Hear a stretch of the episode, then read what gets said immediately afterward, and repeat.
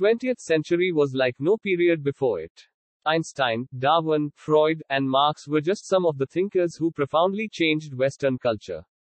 These changes took a distinct shape in the literature of the 20th century. Modernism, a movement that was a radical break from 19th century Victorianism, led to postmodernism, which emphasized self-consciousness and pop art. Modern poetry is written in simple language, the language of everyday speech, and even sometimes in dialect or jargon, like some poems of Rudyard Kipling, In the Jargon of Soldiers. Modern poetry is suggestive. The poem may suggest different meanings to different readers. Modern poetry is cosmopolitan. It appeals to man everywhere and at every time because it deals with the problems of man or humanity. Basarexia of a Naughty Dirty Brat by Rex Joachim Joseph is a modern poetry assortment. It is unlike other poetry books. Each of the 13 poems has a distinctiveness of its own. The poems are corporeal and gorgeously crafted.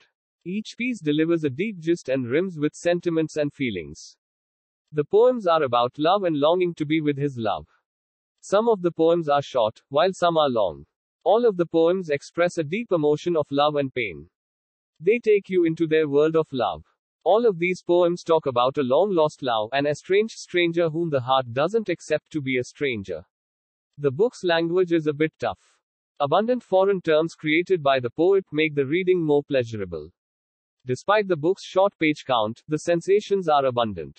The vocabulary is quite interesting, so if you are a beginner at reading, you might find it a little difficult, but you will learn some new words. Better keep a dictionary handy. The writing is an optimistic and metaphorical form that makes the poem assortment beautiful as a whole. Recommended only to those who have an understanding of poetry and its different forms and would be able to digest it.